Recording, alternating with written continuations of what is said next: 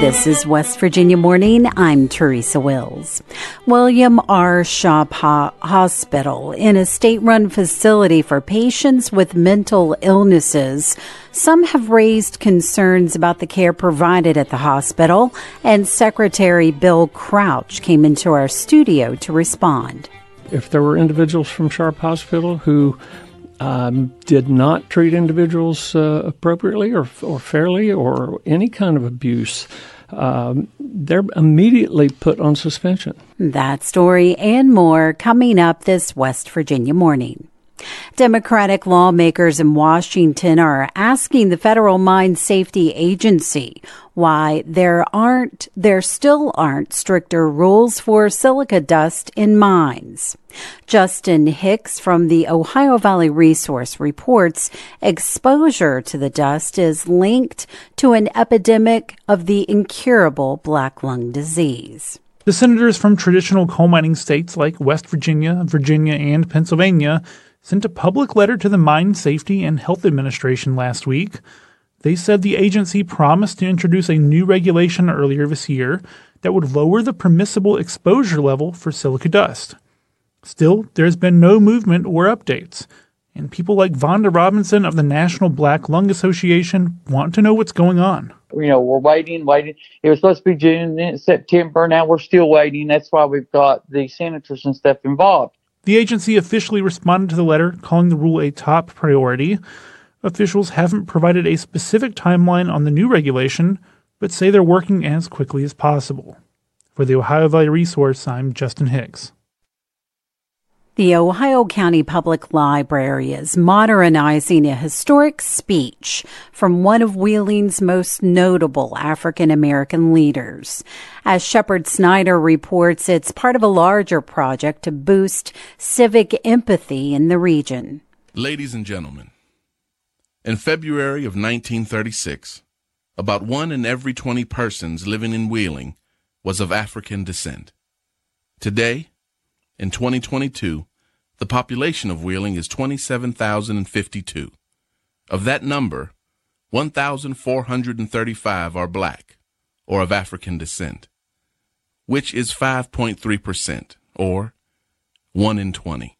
That was Ron Scott Jr. reciting a modernized version of a speech heard on Wheeling airwaves in 1936, advocating for the town's 20th man.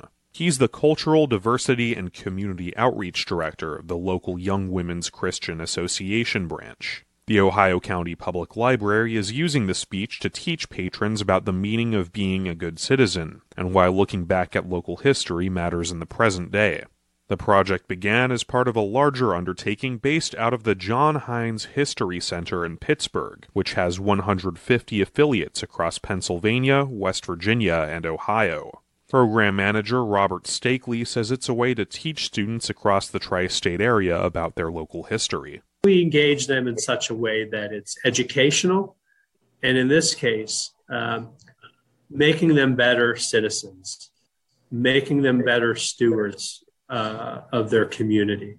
And we do that through history. The original speech, broadcast on WWVA in Wheeling 86 years ago, was made by Harry Jones, Wheeling's only African American attorney at the time. Library Director of Programming and Local History, Sean Duffy, says it discussed how the local black community had been affected by Jim Crow segregation to a mostly white audience. He spoke very plainly about the fact that there were no jobs for uh, black people through white owned businesses, there were no opportunities. Duffy says showing off the speech could help people empathize with the African American experience during the 1930s by providing it through the exact words of someone living through that period. I thought immediately this would fit the paradigm so that when kids today look at what happened in 1936 and then reflect upon how things are now, uh, what's gotten better, what things are still the same, Today, the percentage of African Americans living in Wheeling is roughly the same 1 in 20.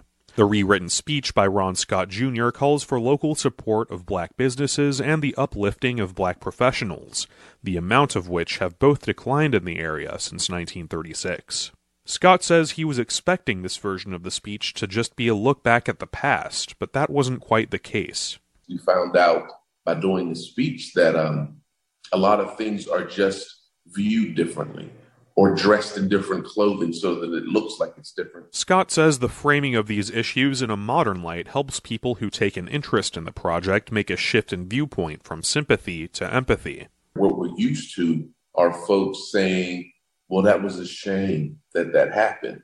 And now we're getting folks into saying, well, how is that still affecting things? Or how can I do something to lessen the blow? The original speech has been lost to history. Local engineers theorize it was recorded to an acetate disc, which could have been destroyed in one of the radio station moves over the years, or just wasn't saved. But Scott says the meaning of the speech lives on, even a century later. He's making sure that he he gets this message message out, but in a way that that is kind of welcoming at the same time. He's, he's telling you this is what it's like for us. Don't you want to know? The full version of Scott's speech is available to listen to on wvpublic.org or on SoundCloud. For West Virginia Public Broadcasting, I'm Shepherd Snyder in Martinsburg. This is West Virginia Morning. I'm Teresa Wills. It's 750.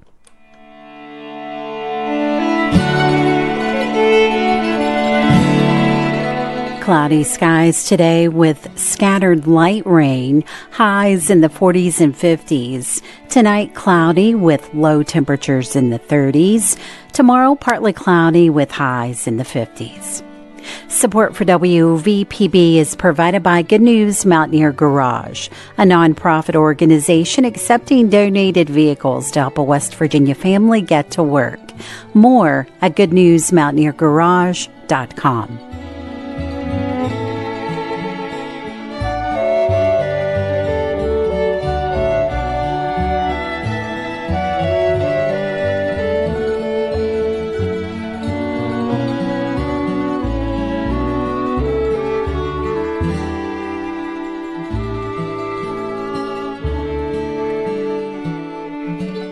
On November 3rd, we published a news story based on a number of reports and a letter from Senate President Craig Blair to Governor Jim Justice that called for an independent investigation into the State Department of Health and Human Resources and specifically care at Sharpe Hospital. Following the report, Secretary Bill Crouch issued a letter calling the initial story into question. We invited him into the studio to discuss the story and concerns. News director Eric Douglas sat down with him last week. We understand you had some concerns about our article outlining abuse suffered by people with disabilities at Sharpe Hospital uh, and some of the, the, the third party uh, facilities where people are cared for. Let's talk about that. What, what, what were some of the issues you had with the, the article itself? Yeah, I was uh, very concerned about that. Uh, I, I thought the information was uh, misleading and, uh, and, and, and not really portrayed properly or fairly in, in any way. And if you look at the title of the article, it was Reports Show People with Disabilities Are Abused in State Care. And then the report goes uh, almost immediately into discussing um, incidents uh, from 2018, uh, 2020, and 2021. Uh, this is information that uh, that is online from surveys, uh, and and it is clear that this was. It seemed to be an attempt to mislead folks this is all old information, and uh, that's not to say that incidents don't happen. There's documentation of these incidents. Uh, the issue would be if they weren't reported or they weren't investigated, uh, and that's not the case. We uh, report all incidents at Sharpe.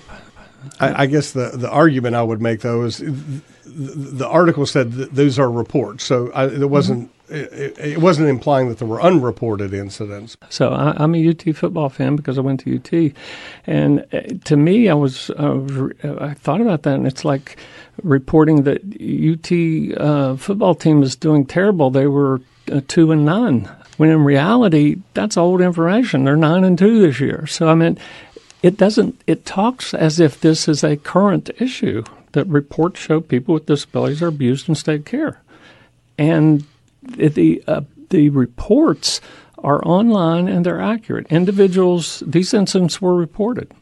The uh, individuals, if there were uh, if if there were individuals from Sharpe Hospital who um, did not treat individuals uh, appropriately or or fairly or any kind of abuse, um, they're immediately put on suspension.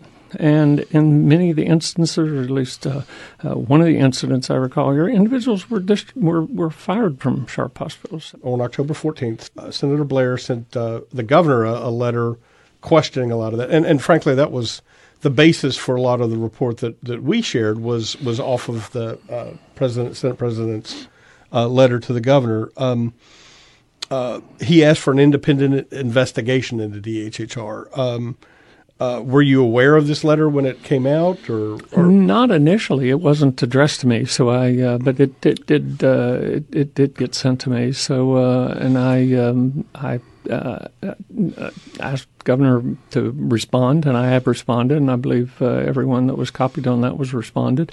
Again, misleading information, totally misleading. I I'm fine with any kind of any kind of um, investigation that uh, that anyone wants to do. I have told our folks, and everyone knows this: if we're wrong, we'll admit it. We own it. It's ours. We'll fix it and try to make sure it never happens again. We'll never cover every anything up ever. It's uh, it's very misleading to imply that we're we're trying to cover something up or, or hide something. I have no problem with an investigation. Who are the patients that are admitted to Sharpe yeah, Hospital? Every civil commitment at Sharpe Hospital uh, is a court ordered commitment, and every individual who's admitted, there has to be a finding of um, harm, uh, potential harm to themselves or others, that they're a danger to themselves or others. Our forensic population are all court uh, ordered admissions. These are admissions where individuals have committed a crime, and the question is whether or not they're mentally capable of going through the court system. Uh, we have individuals in Sharpe Hospital who will be there for the rest of their lives. We have individuals who'll be there for years. We have individuals who'll be there for, for months. But it is a dangerous place to work. We have we have staff um, routinely uh, who are sent to the hospital for by because of uh, injuries from uh, patients. So I, the staff who work there do a great job. Um, they're all, by the way, mandatory reporters. So if there is an incident, some of these incidents that were reported, five people reported, called APS and reported them. But if somebody is, you find that they have committed some level of abuse, they're I, I assume there's retraining or disciplinary action or, or potentially firing. If there is evidence that they have abused a patient, they're fired. We we we don't have any tolerance with regard to uh, patient abuse, and uh, many instances of that, and and we don't hesitate with that. It's uh, it's important, and but folks learn that. Uh, if you've never been on a ward of a psychiatric hospital, it's a different world. It's a different environment, and uh, it is not a typical hospital. And these patients can be very dangerous. Uh, uh, been there a couple of times, and and and been told we need to we need to get behind a locked door. Abuse is something that we don't tolerate, but again, you have patients who are dangerous. So we have staff who are who get worried and nervous and and scared, and if something happens, um, they have to protect themselves as best they can while still making sure that patient's safe. If somebody sees an incident, you you, you mentioned the one incident where where 5 mm-hmm. staff members reported directly uh, to APS. Yeah, talk about that a little bit more. Um, uh, again, everyone's a mandatory reporter. If there is an incident um, of abuse or neglect of a patient, uh, every, everyone who works in SHARPE, uh, especially all those on the floor, um, are responsible for reporting that, uh, and they are reported. And and by the way, anyone can report anonymously. There's been discussion of you know fear of retaliation. Uh, no one should fear retaliation for, for reporting an incident, and if I learn of uh, any kind of retaliation, then that's uh, that's disciplinary action will be taken uh, on with that person because that's not acceptable. It's not allowed. It's, it's part of our policy. That was DHHR Secretary Bill Crouch speaking with Eric Douglas. If you want to read a longer version of this interview, visit our website, wvpublic.com West Virginia Morning is a production of West Virginia Public Broadcasting, which is solely responsible for its content. You can keep up with the latest West Virginia news throughout the day on our website, Support for our news bureaus comes from West Virginia University, Concord University, and Shepherd University. West Virginia Morning is produced with help from Amelia Knisely, Bill Lynch, Caroline MacGregor, Curtis Tate, Chris Schultz, Eric Douglas, Jessica Lilly, Liz McCormick, Randy Yohe, and Shepherd Snyder. Eric Douglas is our news director, and he produced today's show. I'm your host, Teresa Wills. This is West Virginia Morning.